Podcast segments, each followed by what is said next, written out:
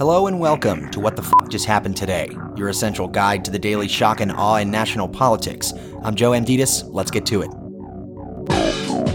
It's Thursday, March 9th, 2023. Welcome to day 779. One of Trump's attorneys admitted to knowingly making 10 public misrepresentations about the 2020 presidential election being stolen. On November 20th, 2020, Jenna Ellis claimed on Newsmax that with all those states, Nevada, Michigan, Pennsylvania, Wisconsin, Georgia combined, we know that the election was stolen from President Trump and we can prove that. Ellis later claimed on a Fox News show on December 5, 2020, that we have over 500,000 votes in Arizona that were cast illegally, adding on December 15th back on Newsmax that Trump was the true and proper victor. Ellis was censured for misconduct by Colorado legal officials for the repeated false statements about the election.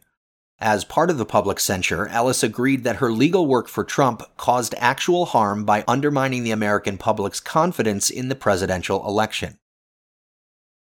Meanwhile, House Republicans launched an investigation into the Democratic controlled January 6th committee from last Congress.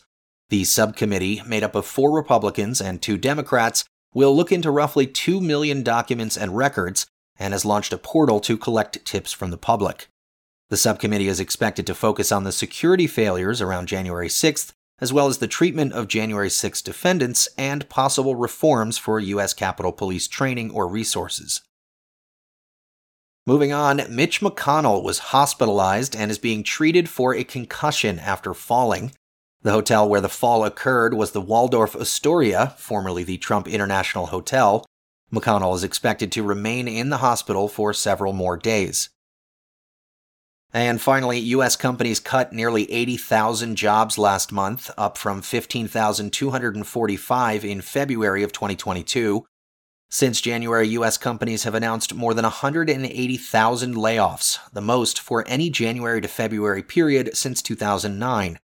The Labor Department, meanwhile, reported that the number of new unemployment claims rose by 21,000, bringing it to a total of 211,000 for the week ending March 4th, the biggest increase in five months. Economists, however, say they expect Friday's jobs report to show that the economy added 225,000 new jobs in February.